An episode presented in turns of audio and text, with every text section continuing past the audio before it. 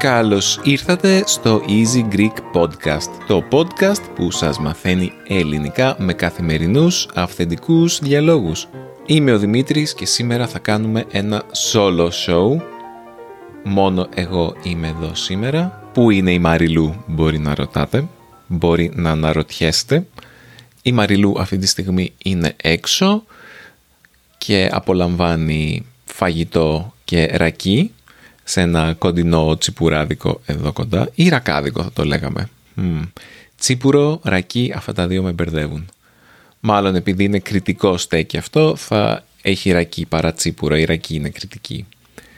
Τέλος πάντων, εγώ κάνω babysitting σήμερα, εγώ κοίμησα τον Σταύρο, προσπάθησα να τον κοιμήσω σήμερα που λέτε με το Abbey Road, όπως έχουμε πει σε άλλο επεισόδιο, το Abbey Road των Beatles, Αφού του το έπαιξα δύο φορές, γυρνάει και μου λέει «Μπαμπά, άλλο τραγούδι. Αυτό για μωράκια».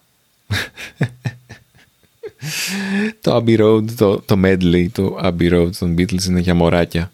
Μάλλον επειδή το βάζουμε ήδη σχεδόν δύο χρόνια, το έχει συνδυάσει με, ξέρω εγώ, νανουρίσματα και τέτοια. Και μετά του έβαλα ένα άλλο των Beatles, το Let It Be, και αυτό του το βάζουμε από παλιά, αλλά αυτό μάλλον δεν είναι για μωρά. Τέλος πάντων, για να μην μακρηγορώ, κάτι που μάλλον θα κάνω αυτή τη φορά επειδή είμαι μόνος μου μπροστά στο μικρόφωνο, θα σας πω γιατί σήμερα μιλάω μόνος μου μαζί σας, πέρα από το τη λύπη Μαριλού. Είχαμε κανονίσει κάτι άλλο για σήμερα, για την ακρίβεια σήμερα είναι 20 Μαΐου, ήταν οι φίλοι μας από το Βέλγιο, ο Δημήτρης, και η τάξη του των ελληνικών που κάνουν επίσκεψη στην Αθήνα αυτές τις ημέρες. Μεταξύ τους η Ingrid, ο Γη και η F, αυτοί οι τρεις μας έδωσαν μια συνέντευξη επιτόπου όπου τους συναντήσαμε σήμερα. Είχα την ιδέα να κάνουμε ένα podcast με μαθητές των ελληνικών όπως έχουμε κάνει στο παρελθόν. Τους συναντήσαμε στα Fridays στον Φλίσβο και είχε πάρα πολύ φασαρία και δεν ξέρω πώς δεν μου έκοψε. Νόμιζα ότι αυτή η φασαρία δεν θα είναι εκοφαντική στην ηχογράφηση. Ήταν εκοφαντική στην ηχογράφηση. Σας βάζω λίγο να ακούσετε.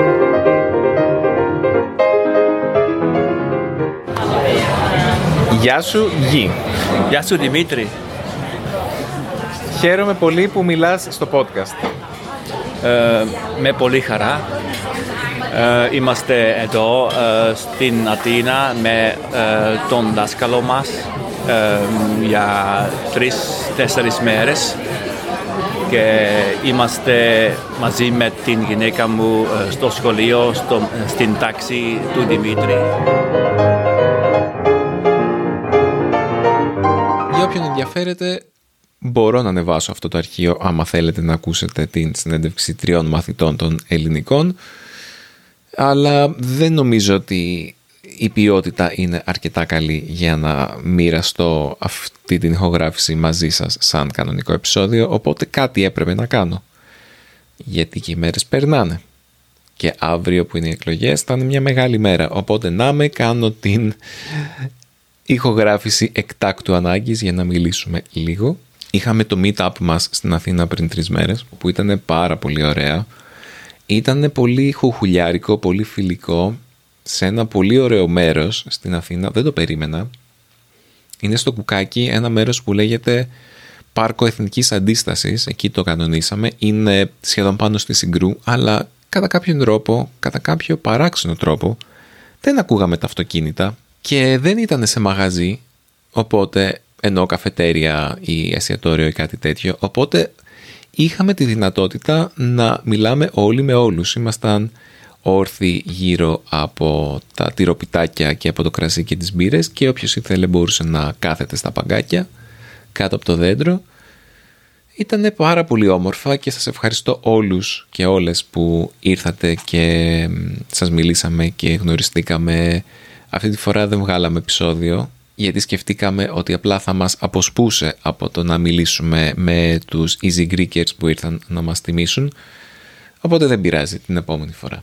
Πάντως τα meetups είναι πάντα γεγονότα τα οποία μας γεμίζουν με χαρά, αισιοδοξία και μας τονώνουν το ηθικό. Γιατί πάντα ε, μας πλημμυρίζουν οι Easy Greekers με τόση αγάπη και ενθουσιασμό και δεν υπάρχει καλύτερο συνέστημα από, να, από το να βλέπουμε ανθρώπους που είναι μαθητές των ελληνικών να συνομιλούν μεταξύ τους στα ελληνικά. Να είναι από διάφορες χώρες, Ιταλία, Αγγλία, Αυστραλία, Μεξικό. Είναι μόνο μερικές από τις χώρες που αντιπροσωπεύτηκαν στο τελευταίο μας meetup και μιλάγανε στα ελληνικά.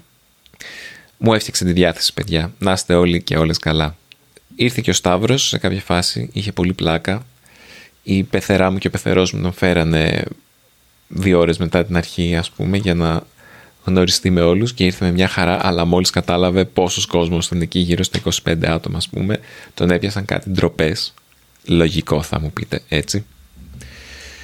Τώρα μου βάζω λίγο whisky για να πάνε κάτω τα φαρμάκια, όπως λέμε, το οποίο σημαίνει για να πάνε κάτω τα φαρμάκια. Τι σημαίνει αυτό ρε παιδιά, ότι πίνεις και μαζί με την γουλιά του αλκοόλ κατεβαίνει και το φαρμάκι, δηλαδή το δηλητήριο. Κάπως ξεπλένεις την δυστυχία από τον οργανισμό σου. Τώρα βέβαια δεν ξέρω πόσο ισχύει αυτό γιατί κατά κάποιον τρόπο και το αλκοόλ είναι ένα δηλητήριο. Δεν εννοεί αυτό η έκφραση, σημαίνει ότι πίνεις και σε βοηθάει το αλκοόλ να χαλαρώσεις, να ξεχάσεις, να ξεχαστείς από τους πόνους σου και τα ντέρτια σου. Παρεπιπτόντως, φάρμακο και φαρμάκι, όπως μπορεί να ξέρετε, έχουν την ίδια ρίζα και στα αρχαία ελληνικά το φάρμακο ήταν και το δηλητήριο αλλά και το φάρμακο, όπως το ξέρουμε σήμερα, δηλαδή medicine. Και ο Παράκελσος άλλωστε είπε η δόση κάνει το δηλητήριο. Οπότε κάτι σε μικρή δόση μπορεί να είναι φάρμακο και σε μεγαλύτερη δόση να είναι δηλητήριο. Αλλά μακρηγορώ και πάλι το whisky εδώ που έχω δίπλα μου ένα Pure Malt χατοζάκι, ένα ιαπωνέζικο whisky. Έχει πολύ ωραία γεύση και είναι πολύ δυνατό, ό,τι πρέπει για τώρα. Ε, σε μικρές ποσότητες φυσικά, γιατί δεν είναι για χόρταση, είναι για γευσηγνωσία εντός εισαγωγικών ή και εκτός εισαγωγικών. Θα σας πω γι' αυτό, αλλά το επόμενο τμήμα του podcast θα είναι διαφήμιση, αλλά μην φύγετε γιατί θα σας πω μια ιστορία μέσα από την διαφήμιση.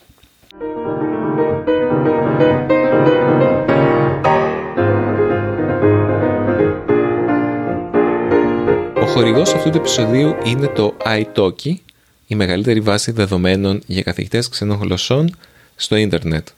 Μέσα στο iTalki και μέσω του iTalki βρήκα την Αρασέλη, η οποία ήταν η καθηγήτρια των Ιαπωνικών μου. Ήταν γιατί τώρα κάνει ένα ταξίδι στον κόσμο, κυριολεκτικό ταξίδι στον κόσμο.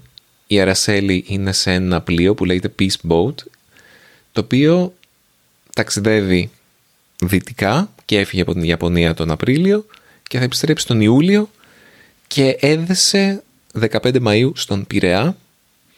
Η Αρασέλη είναι θελόντρια διερμηνέας, συνοδεύει τους ε, επιβάτες αυτής της κρουαζιέρας που είναι κατά κύριο λόγο Ιάπωνες ηλικιωμένοι που θέλουν να ταξιδέψουν στον κόσμο.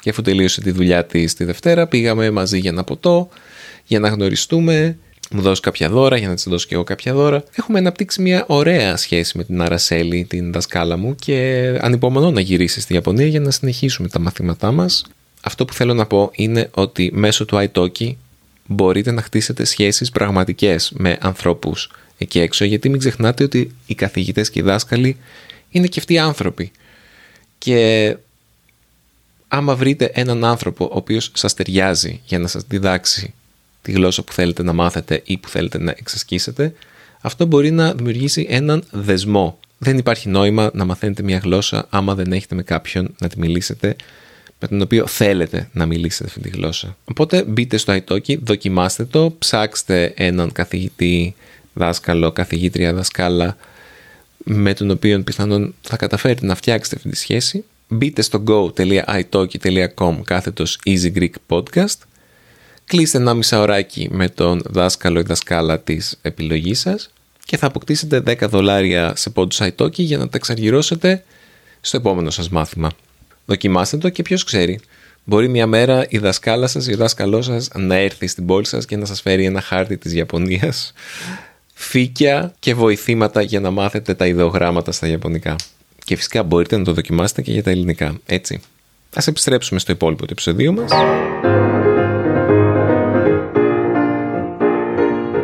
Γενικά υπάρχει το στοιχείο της Ιαπωνίας στη ζωή μου. Καθημερινά σχεδόν εξασκούμε με το Wanikani, ένα εργαλείο παύλα παιχνίδι, παύλα site, παύλα εφαρμογή, το οποίο βοηθάει στην εκμάθηση των kanji, των ιδεογραμμάτων.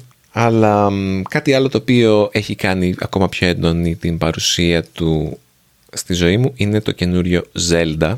Στο προηγούμενο επεισόδιο μιλήσαμε με τη Μαριλού για την αναμονή για το καινούριο Zelda και αυτές τις ημέρες έχει κατακτήσει το ίντερνετ και έχει ήδη πουλήσει πάνω από 10 εκατομμύρια κομμάτια. Ε, συνειδητοποίησα παίζοντας αυτό το καινούριο Zelda που πολύ μου αρέσει αλλά φυσικά ως ε, πατέρας και ως ε, πολύ άσχολος δημιουργός περιεχομένου συγκεκριμένα για το Easy Greek δεν έχω καταφέρει να το παίξω όσο θα ήθελα παρόλα αυτά το παίζω λίγο κάθε μέρα και συνειδητοποίησα ότι τα Zelda είναι μια σειρά βιντεοπαιχνιδιών που με ακολουθεί από τότε που ήμουν ένα παιδί. Λίγα είναι τα πράγματα που μου αρέσουν σήμερα σχεδόν εξίσου με το όταν ήμουν παιδί. Έχει αλλάξει και η σειρά και τα βιντεοπαιχνίδια γενικότερα από τότε που ήμουν παιδί φυσικά. Αλλά είναι ωραίο συνέστημα αυτό το ότι από το 1998 μέχρι τώρα το 2023 μία σειρά παραμένει βαθιά στην καρδιά μου, το Zelda. Μάλλον είναι η αγαπημένη μου σειρά βιντεοπαιχνιδιών. Έχω πολλές, αλλά αυτή τελικά μάλλον είναι η πιο αγαπημένη μου. Εκ των πραγμάτων το λέω. Κάθε φορά που βγαίνει ένα καινούριο Zelda είναι γεγονός για μένα. Θα το παίξω, θα το ξεκοκαλίσω, θα το τερματίσω. Δεν συμβαίνει αυτό με πολλά άλλα παιχνίδια. Συνειδητοποίησα επίσης ότι ο Μάιος με διάφορους τρόπους είναι μήνας ο οποίος εμπεριείχε και περιέχει προσμονή και αναμονή. Κάποτε ήταν ο μήνας που βγαίναν τα Star Wars. Θυμάμαι όταν άρχισα να βλέπω Star Wars, όταν ήμουνα 10 χρονών περίπου. Περίπου την ίδια εποχή που άρχισα να παίζω και Zelda, έτσι. Είχε βγει το επεισόδιο 1 και εκείνη την εποχή ε, μόλις είχαν αρχίσει να μου αρέσουν τα Star Wars και να βλέπω και βγήκε το επεισόδιο 2 το 2002, το Μάιο του 2002 και το επεισόδιο 3 το Μάιο του 2005. Θυμάμαι ότι ήταν περίπου την ίδια περίοδο που βγήκε το επεισόδιο 3 με τη Eurovision στην οποία κέρδισε η Ελλάδα με το τραγούδι της Έλληνας Παπαρίζου. My number one. Ήτανε, είχαν πολύ λίγες μέρες διαφορά. Δεν ξέρω πώς το θυμάμαι αυτό. Αλλά νομίζω ότι είναι πολύ ενδιαφέρον να κάνουμε αυτές τις συνδέσεις, να θυμόμαστε άσχετα μεταξύ τους γεγονότα που μπορεί να συνέβησαν την ίδια περίοδο. Νομίζω ότι υπάρχει και ένα βιβλίο το οποίο αναφέρεται σε αυτό. Μια στιγμή να το ψάξω. Είναι ένα παιδικό βιβλίο και λέγεται Τι συνέβαινε στον κόσμο ταυτόχρονα. Για να δούμε τι λέει. Έχετε σκεφτεί ποτέ ότι η ανακάλυψη της τυπογραφίας από τον Γουτεμβέργιο έγινε την ίδια περίοδο με την άλωση της Κωνσταντινούπολης από τους Οθωμανούς. Γνωρίζετε ότι το 1961, χρονιά που η Ανατολική Γερμανία ύψωσε το τείχος του Βερολίνου, ο Γιούρι Γκαγκάριν ήταν ο πρώτος άνθρωπος που ταξίδεψε στο διάστημα. Πολύ ενδιαφέρον, θέλω να μου το πάρω αυτό το βιβλίο, γιατί αναφέρεται ακριβώς σε αυτό που συζητάμε τώρα. Οπότε, ναι, Μάιος 2005 βγήκε το Star Wars, που, το, το επεισόδιο 3 που ήταν για μένα τότε στα 16 μου χρόνια ένα πολύ μεγάλο γεγονός και πήγα, θυμάμαι με τους φίλους μου, τους μαθητές μου και το είδαμε την πρώτη μέρα που βγήκε στο σινεμά και, το, και Eurovision. Ε, Φέτος δεν είδα το Eurovision. Τα τελευταία χρόνια δεν βλέπω Eurovision. Δεν με ενδιαφέρει. Τη βαριέμαι, να σας πω την αλήθεια. Ε, οπότε αυτό είναι κάτι το οποίο αντίθετα με το Zelda που συνεχίζει να μου αρέσει και σήμερα, η Eurovision δεν μου αρέσει πια και ούτε τα Star Wars μου αρέσουν πια. Είναι μια απογοήτευση. Ξέρετε τι άλλο συμβαίνει αυτές τις μέρες; Αύριο είναι οι εκλογές. Οι, εκλο... οι ελληνικές εκλογές που θα αναδείξουν τον καινούριο μας πρωθυπουργό και το, την καινούργια μας κυβέρνηση. Θεωρητικά μιλώντας, γιατί αύριο οι εκλογές είναι με απλή αναλογική. Το έχουμε εξηγήσει και στο προηγούμενο podcast, ένα προηγούμενο podcast που κάναμε για τα κόμματα και τις εκλογές. 21 Μαΐου. Η γιορτή της Μαριλένας, Κωνσταντίνου και Ελένης. Πριν κλείσουμε τώρα αυτό το επεισόδιο θα σας πω μερικές από τις ε, προβλέψεις μου. Πιστεύω ότι θα βγει πρώτος ο ΣΥΡΙΖΑ, όχι επειδή είναι το πιο πιθανό, αλλά είναι μάλλον η αισιόδοξη πλευρά μου.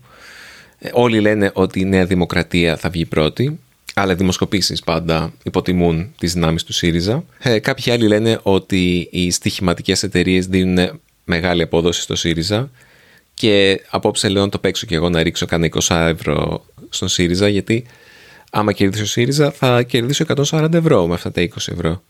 Εγώ πιστεύω ότι η δυναμική που υπάρχει στην κοινωνία δείχνει ότι μάλλον θα κερδίσει ο ΣΥΡΙΖΑ ίσως με μια μικρή διαφορά ή τέλος πάντων η διαφορά τους θα είναι πολύ μικρή, όχι αυτή που αποτυπώνεται στις δημοσκοπήσεις. Θα είναι thriller, όπως και να έχει. Κάποιες άλλες προβλέψεις μου είναι ότι τρίτο κόμμα δεν θα είναι το Πασόκ, αλλά θα είναι το Κουκουέ, γιατί το Πασόκ βλέπω να χτυπάει πολύ χαμηλά ποσοστά και το Κουκουέ να χτυπάει πολύ ψηλά ποσοστά. Ε, μπορεί να φτάσει και το 7-8% το Κουκουέ και το Πασόκ να πέσει κάτω από το 8%. Ξέρω πάρα πολύ κόσμο που μισεί τον Μητσοτάκη αλλά μισεί και τον ΣΥΡΙΖΑ. Είναι αριστερός, δεν θέλει να ψηφίσει ΣΥΡΙΖΑ αλλά θέλει να ψηφίσει Κουκουέ. Πιστεύω ότι μπορεί να γίνει αυτή η έκπληξη. Οπότε τι θα συμβεί αν πρώτο κόμμα είναι ο ΣΥΡΙΖΑ και τρίτο κόμμα είναι το ΚΚΕ. Πραγματικά ε, δεν μπορώ να πιστέψω ότι θα γίνει μια ανατροπή τέτοιου μεγέθους, γιατί το ΚΚΕ δεν θέλει να συνεργαστεί με κανέναν. Μια άλλη πρόβλεψή μου είναι ότι αν βγει η Νέα Δημοκρατία πρώτη και το Πασόκ τρίτο, η Νέα Δημοκρατία φυσικά θα προσπαθήσει να συμμαχίσει, να κάνει μια κυβέρνηση συνεργασίας με το Πασόκ. Αν το Πασόκ συμφωνήσει, πιστεύω ότι το Πασόκ θα διαλυθεί σαν κόμμα. Όχι μόνο θα πάει στις επόμενες εκλογές και θα ισοπεδωθεί. Γιατί ας μην ξεχνάμε ότι το σκάνδαλο των υποκλοπών ξεκίνησε από το Πασόκ και από τον ε, αρχηγό του, τον Ανδρουλάκη, που ήταν ο πρώτος που κατήγγειλε ουσιαστικά ότι το κινητό του ε, είχε δεχτεί επίθεση ή προσπάθεια επίθεσης με το Predator Οπότε το κόμμα του πιστεύω ότι δεν θα ανεχτεί το Πασόκ να συμμαχίσει με τη Νέα Δημοκρατία του Μητσοτάκη που ήθελε να τον παγιδεύσει και ήθελε να τον παρακολουθήσει. Μπιπ, έπρεπε να κάνω μία συμπληρωματική ηχογράφηση την ημέρα μετά τις εκλογές γιατί οι προβλέψεις μου όχι μόνο απλά πέσανε έξω ε, ο ΣΥΡΙΖΑ πήρε 20% και η Νέα Δημοκρατία πήρε σχεδόν 41% Μιλάμε για μια τρομακτική νίκη της Νέας Δημοκρατίας. Ε, πραγματικά δεν είναι απλά το σοκ του πόσο έξω πέσαμε όλοι μας που περιμέναμε ότι θα ήταν, τέλος πάντων θα ήταν derby, τα ποσοστά τους θα ήταν κοντά. Ήταν και αυτό το σοκ ότι πώς είναι δυνατόν να πέσουμε τόσο έξω στις προβλέψεις μας. Πώς είναι δυνατόν να έχουμε τόση λίγη επαφή με την πραγματικότητα, ξέρετε; Ε, είναι ένα μάθημα για μένα και είναι δύσκολο να διαχειριστώ. Δηλαδή τώρα την επόμενη μέρα όλα φαίνονται παράξενα. Τέλος πάντων δεν θα το συζητήσω τώρα. Απλά ήθελα να το σχολιάσω ακούγοντας τις ε, προβλέψεις μου από πριν δύο μέρες που ακούγονται τώρα αστείες. Πάμε στο τέλος του επεισοδίου. Αυτές είναι οι προβλέψεις μου. Μπορεί να είναι πολύ αισιόδοξες, μπορεί να είναι πολύ μη ρεαλιστικές, αλλά μου αρέσει να κάνω περίεργες προβλέψεις γιατί δεν χάνω και τίποτα άμα πέσω έξω. Δεν με νοιάζει να είμαι σωστός προφήτης, με νοιάζει να πετάω καμιά ιδέα που πιστεύω ότι μπορεί να πέσει μέσα και με νοιάζει να είμαι αυτός που λέω καμιά τρελή ιδέα που μερικές φορές μπορεί και να πέσει μέσα. Κάπου εδώ θα το κλείσω το επεισόδιο. Είμαι σίγουρος ότι σας έχω ήδη κουράσει με τη φλιαρία μου. Και πριν κλείσουμε το επεισόδιο, θέλω να σας παίξω ένα ηχητικό μήνυμα που λάβαμε από την φίλη μας την Μαρία από την Βραζιλία. Μας έχει στείλει και στο παρελθόν μήνυμα, αλλά μας ξαναέστειλε. Εμπνευστείτε από τη φίλη μας τη Μαρία, στείλτε μας και εσείς ηχητικά μηνύματα για να τα παίξουμε στο podcast. Για να σας ακούσουμε Μαρία. Καλημέρα Δημήτρη, καλημέρα Μαριλένα. Είμαι η Μαρία από την Βραζιλία και πάλι θέλω να σας ε, πω ε, αν μου αρέσει πάρα πολύ το podcast σας. Σας ακούω κάθε εβδομάδα, μερικές φορές, κάθε επεισόδιο, το podcast σας και μαθαίνω πάρα πολύ και είναι πολύ ενδιαφέρον. Συγκεκριμένη το τέλειο uh, chapter, το τέλειο επεισόδιο που ε, μου, μου φαίνεται πολύ ε, ενδιαφέρον ε, ε, σχετικά με τα βουνά. εγώ είμαι από την Αργεντινή, του Βόρεια Αργεντινή, κοντά τις Άντες και πήγα πολλές φορές με, με τον πατέρα μου στα βουνά και ήταν πάντα καταπληκτική εμπειρία να είναι μέσα στην φύση και τα βουνά είναι τεράστια και ε, νιώθεις κοντά στα, στα φύση, στο φύση. Χαίρομαι πολύ Μαρία που μας αρέσουν και των δύο τα βουνά. Υπάρχουν και άλλοι λάτρεις των βουνών εκεί έξω. Στείλτε μας μηνύματα. Είμαι σίγουρος ότι μπορούμε να κάνουμε ένα ολόκληρο κλαμπ όλοι εμείς μαζί. Στείλτε μας το μήνυμά σας στο podcast παπάκι easypavlagreek.org ή στο easygreek.fm. Θα χαρώ να σας ακούσω και να σας διαβάσω όλους και όλες. Και αυτό ήταν το επεισόδιο του Easy Greek Podcast για αυτή τη βδομάδα. Ακούγοντας αυτό το επεισόδιο ήδη θα ξέρετε αν οι προβλέψεις μου θα έχουν βγει σωστές ή όχι για να δούμε. Έχω πάρα πολύ μεγάλη αγωνία για αύριο παιδιά. Τα λέμε στο επόμενο επεισόδιο. Γεια χαρά σε όλους και όλες.